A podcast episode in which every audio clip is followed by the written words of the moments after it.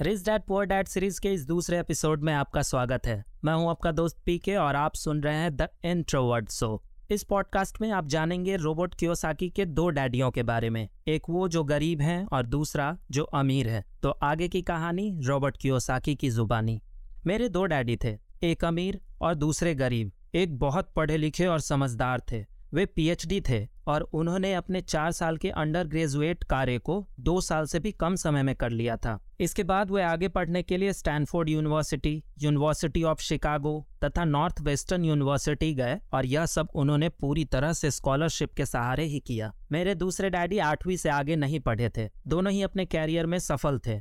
दोनों ने ज़िंदगी भर कड़ी मेहनत की थी। दोनों ने ही काफ़ी पैसा कमाया था, परंतु उनमें से एक पूरी ज़िंदगी पैसे के लिए परेशान होता रहा, दूसरा हवाई के सबसे अमीर व्यक्तियों में से एक बन गया। एक के मरने पर उसके परिवार, चर्च और जरूरतमंदों को करोड़ों डॉलर की दौलत मिली, दूसरा अपने पीछे कर्ज छोड़कर मरा। मेरे दोनों डैडी इरादे के पक्के, चमत्कारी और प्रभावशाली थे। दोनों ने मुझे सलाह दी, परंतु उनकी सलाहें एक सी नहीं थी। दोनों ही शिक्षा पर बहुत ज़ोर देते थे, परंतु उनके द्वारा सुझाए गए पढ़ाई के विषय अलग अलग थे। अगर मेरे पास केवल एक ही डैडी होते तो मैं या तो उनकी सलाह मान लेता या फिर उसे ठुकरा देता। चूँकि सलाह देने वाले दो थे, इसलिए मेरे पास दो विरोधाभासी विचार होते थे, एक अमीर आदमी का और दूसरा गरीब आदमी का। किसी भी एक विचार को सीधे सीधे मान लेना या न मानने के बजाय मैं उनकी सलाहों पर काफ़ी सोचा करता था, उनकी तुलना करता था और फिर खुद के लिए फैसला किया करता था। समस्या यह थी कि अमीर डैडी अभी अमीर नहीं थे और गरीब डैडी अभी गरीब नहीं थे।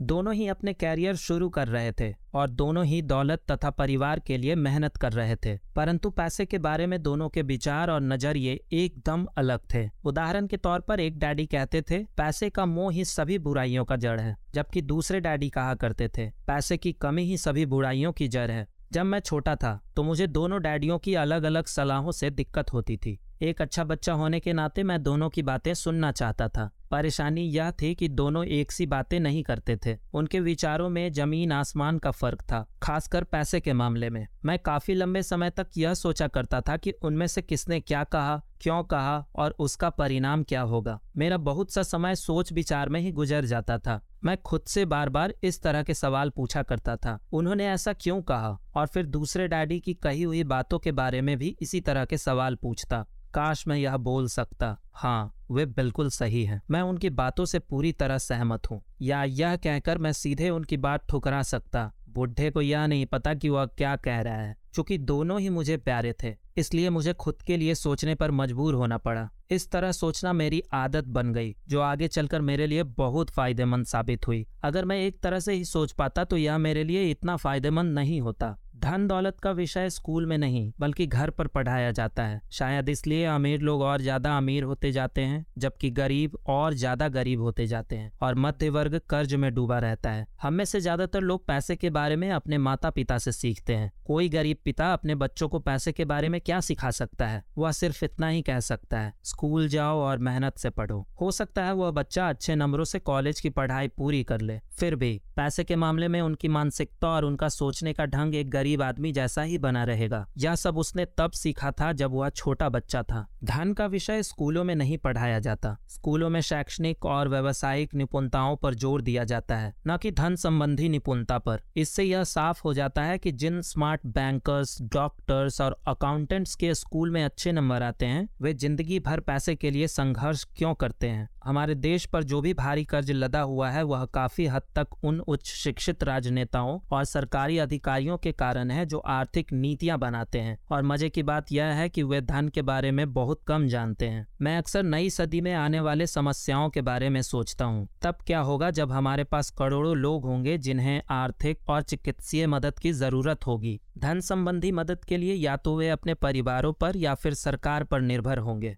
क्या होगा जब मेडिकेयर और सोशल सिक्योरिटी के पास का पैसा खत्म हो जाएगा? किस तरह कोई देश तरक्की कर पाएगा अगर पैसे के बारे में पढ़ाई की ज़िम्मेदारी माता पिता के ऊपर छोड़ दी जाएगी? जिनमें से ज़्यादातर गरीब हैं या गरीब होंगे। चूँकि मेरे पास दो प्रभावशाली डैडी थे, इसलिए मैंने दोनों से ही सीखा। मुझे दोनों की सलाह पर सोचना पड़ता था। इस तरह से सोचते सोचते मैंने यह भी सोच लिया कि किसी व्यक्ति के विचार उनकी ज़िंदगी पर कितना ज़बरदस्त असर डाल सकता है। उदाहरण के तौर पर, एक डैडी को यह कहने की आदत थी, मैं इसे नहीं खरीद सकता। दूसरे डैडी इन शब्दों के इस्तेमाल से चढ़ते थे। वे ज़ोर देकर कहा करते थे कि मुझे इसके बजाय यह कहना चाहिए, मैं इसे कैसे खरीद सकता हूँ? पहला वाक्य नकारात्मक है और दूसरा प्रश्नवाचक। एक में बात खत्म हो जाती है और दूसरे में आप सोचने के लिए मजबूर हो जाते हैं। मेरे जल्द ही अमीर बनने वाले डैडी ने मुझे समझाया कि जब हम कहते हैं, मैं इसे नहीं खरीद सकता तो हमारा दिमाग काम करना बंद कर देता है। इसके बजाय जब हम यह सवाल पूछते हैं, मैं इसे कैसे खरीद सकता हूँ तो हमारा दिमाग काम करने लगता है। उनका यह कहने का मतलब नहीं था कि आपका जिस चीज़ पर दिल आ जाए उसे खरीद ही ले। वे लगभग दीवानगी की हद तक अपने दिमाग को कसरत करवाना चाहते थे, क्योंकि उनके ख्याल में दिमाग दुनिया का सबसे ताकतवर कंप्यूटर है। मेरा दिमाग हर रोज तेज होता जाता है, क्योंकि मैं इसकी कसरत कराता रहता हूँ।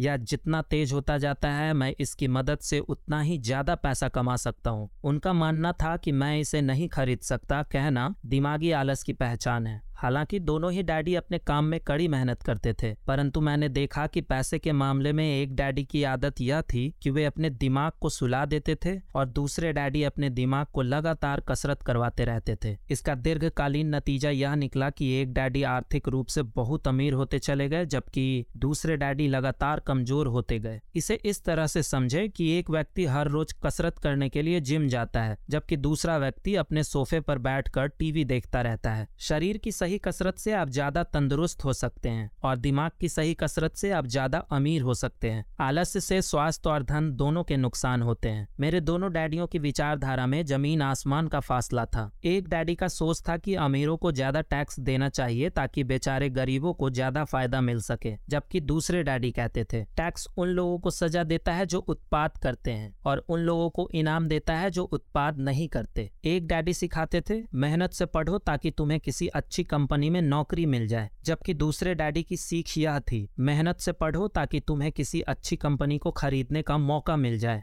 एक डैडी कहते थे, मैं इसलिए अमीर नहीं हूँ क्योंकि मुझे बाल बच्चों को पालना पड़ता है। दूसरे डैडी कहते थे, मुझे इसलिए अमीर बनना है क्योंकि मुझे बाल बच्चों को पालना है। एक डैडी डिनर की टेबल पर पैसे और बिज़नेस के बारे में बात करने के लिए हमेशा प्रोत्साहित करते थे। दूसरे डैडी भोजन करते समय पैसों की बात करने के लिए मना करते थे। एक का कहना था, जहाँ पैसे का सवाल हो, सुरक्षित कदम उठाओ, खतरा मत उठाओ। दूसरे का कहना था, खतरों का सामना करना सीखो। एक का मानना था, हमारा घर ही हमारा सबसे बड़ा निवेश और हमारी सबसे बड़ी संपत्ति है। दूसरे का मानना था, मेरा घर मेरा दायित्व है और अगर आपका घर आपकी नज़र में आपका सबसे बड़ा निवेश है तो आप कष्ट में है। दोनों ही डैडी अपने बिल समय पर चुकाते थे, परंतु उनमें से एक सबसे पहले अपने बिल चुकाते थे और दूसरा सबसे आखिर में। एक डैडी का यह मानना था कि कंपनी या सरकार को आपका ध्यान रखना चाहिए और आपकी जरूरतों को पूरा करना चाहिए। वे हमेशा तनख्वाह में बढ़ोतरी, रिटायरमेंट योजनाएँ, मेडिकल लाभों, बीमारियों की छुट्टी, छुट्टियों के दिन और बाकी सुविधाओं के बारे में चिंतित रहते थे। वे अपने दो चाचाओं से बहुत प्रभावित हुए थे, जो सेना में चले गए थे और 20 साल के सक्रिय जीवन के बाद उन्हें अपने रिटायरमेंट और जीवन भर के आराम का इंतज़ाम कर लिया था। वे मेडिकल लाभ के विचार को पसंद करते थे और सेना द्वारा अपने रिटायर्ड कर्मचारियों को दी जा रही सुविधाओं की भी काफ़ी तारीफ़ करते थे। उन्हें विश्वविद्यालय का टेन्योर सिस्टम भी काफ़ी पसंद था। कई बार नौकरी से आजीवन मिल रही सुरक्षा और नौकरी के लाभ नौकरी से ज़्यादा महत्वपूर्ण हो जाते हैं। वे अक्सर यह कहते थे मैंने सरकार के लिए बहुत मेहनत से काम किया है और इसलिए बदले में मुझे यह लाभ मिलने चाहिए। दूसरे डैडी पूरी तरह से आर्थिक स्वावलंबन में विश्वास करते थे। वे सुविधा भोगी मानसिकता के विरोधी थे। वे यह मानते थे कि इस तरह की मानसिकता लोगों को कमज़ोर और आर्थिक रूप से जरूरतमंद बनाती है। उनका दृढ़ विश्वास था कि आदमी को आर्थिक रूप से सक्षम होना चाहिए। एक डैडी कुछ डॉलर बचाने के लिए परेशान रहे, दूसरे डैडी एक के बाद एक निवेश करते रहे। एक डैडी ने मुझे बताया कि अच्छी नौकरी तलाशने के लिए अच्छा सा बायोडाटा कैसे लिखा जाए। दूसरे ने मुझे यह सिखाया कि कैसे मज़बूत व्यवसायिक और वित्तीय योजनाएँ लिखी जाए, जिससे मैं नौकरियाँ दे सकूँ। दो प्रभावशाली डैडियों के साथ रहने के कारण मुझे यह विश्लेषण करने का मौका मिला कि उनके विचारों का उनके जीवन पर कितना असर हो रहा है। मैंने पाया कि दरअसल लोग अपने विचारों से ही अपने जीवन को दिशा देते हैं। उदाहरण के तौर पर, मेरे गरीब डैडी हमेशा कहा करते थे, मैं कभी अमीर नहीं बन पाऊँगा। और उनकी यह भविष्यवाणी सही साबित हुई। दूसरी तरफ़, मेरे अमीर डैडी हमेशा खुद को अमीर समझते थे। वे इस तरह की बातें करते थे। मैं अमीर हूँ और अमीर लोग ऐसा नहीं करते।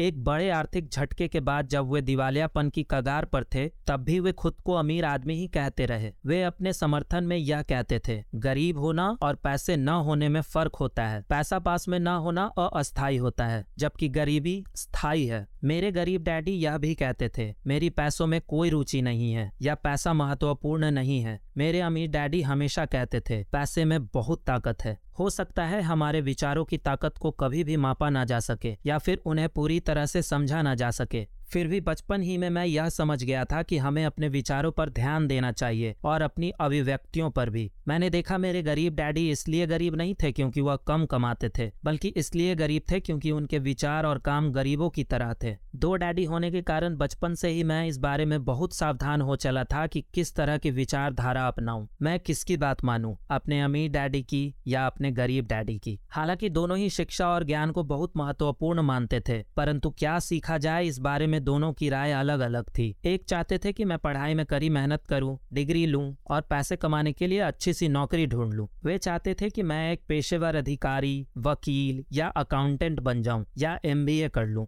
दूसरे डैडी मुझे प्रोत्साहित करते थे कि मैं अमीर बनने का रहस्य सीख लूँ। यह समझ लूँ कि पैसा किस तरह काम करता है और यह जान लूँ कि इससे अपने लिए कैसे काम लिया जाता है। मैं पैसे के लिए काम नहीं करता। इन शब्दों को वे बार बार दोहराया करते थे। पैसा मेरे लिए काम करता करता है। नौ वर्ष की उम्र में मैंने यह फैसला किया कि पैसे के बारे में मैं अपने अमीर डैडी की सुनूँगा और उनसे सीखूँगा। यह फैसला करने का मतलब था अपने गरीब डैडी की बातों पर ध्यान न देना। हालाँकि उनके पास कॉलेज की बहुत सी डिग्रियाँ थी, जो मेरे अमीर डैडी के पास नहीं थी। पैसे के बारे में अपने पढ़े लिखे डैडी की सलाह और नज़रिया को न सुनने का मेरा फैसला दुखद था, परंतु यह एक ऐसा फैसला था जिसने मेरी ज़िंदगी की दिशा तय कर दी। एक बार मैंने यह फैसला कर लिया कि मुझे किसकी बात सुनना है तो उसके बाद मेरी धन संबंधी शिक्षा शुरू हो गई। मेरे अमीर डैडी ने मुझे तीस साल से भी ज़्यादा समय तक सिखाया। तब तक, जब तक कि मेरी उम्र उनचालीस साल नहीं हो गई। और इसके बाद उन्होंने सिखाना बंद कर दिया। उन्होंने यह देख लिया था कि मैं अब वह सब समझ चुका हूँ जो वो मेरी मोटी बुद्धि में भरने की कोशिश कर रहे थे। पैसा एक तरह की ताकत है, परंतु इससे भी बड़ी ताकत है वित्तीय शिक्षा। पैसा तो आता और जाता रहता है, परंतु अगर आप यह जानते हैं कि पैसा किस तरह से काम करता है तो आप ज़्यादा ताकतवर हो जाते हैं और आप दौलत कमाना शुरू कर सकते हैं। केवल सकारात्मक चिंतन से ही समस्या हल नहीं हो सकती, क्योंकि ज़्यादातर लोग स्कूल में पढ़ते हैं और वहाँ से कभी यह नहीं सीख पाते कि पैसा किस तरह से काम करता है। इसलिए वे पैसे के लिए काम करने में अपनी सारी ज़िंदगी बर्बाद कर देते हैं। मेरी शिक्षा जब शुरू हुई थी, तब मैं केवल नौ साल का था और इसी कारण मेरे अमीर डैडी ने मुझे जो पाठ पढ़ाए, वे बहुत ही आसान थे। और सारी बातों को छोड़कर विचार किया जाए तो उन्होंने मुझे तीस साल तक कुल छह महत्वपूर्ण पाठ पढ़ाए। यह पॉडकास्ट उन्हीं छह पाठों के बारे में है और इसे भी उतना ही आसान बनाने की कोशिश की गई है जितना कि मेरे अमीर डैडी ने इन्हें मेरे लिए आसान बनाया था। यह पॉडकास्ट आपके लिए जवाब की तरह नहीं बनाई गई है, बल्कि मार्गदर्शक की तरह बनाई गई है। ऐसे मार्गदर्शक जो ज़्यादा अमीर बनने में आपकी और आपके बच्चों की मदद करेंगे, चाहे बदलती हुई इस अनिश्चित दुनिया में कुछ भी होता रहे। आज के इस पॉडकास्ट में बस इतना ही। मिलते हैं नेक्स्ट एपिसोड में। आपका धन्यवाद।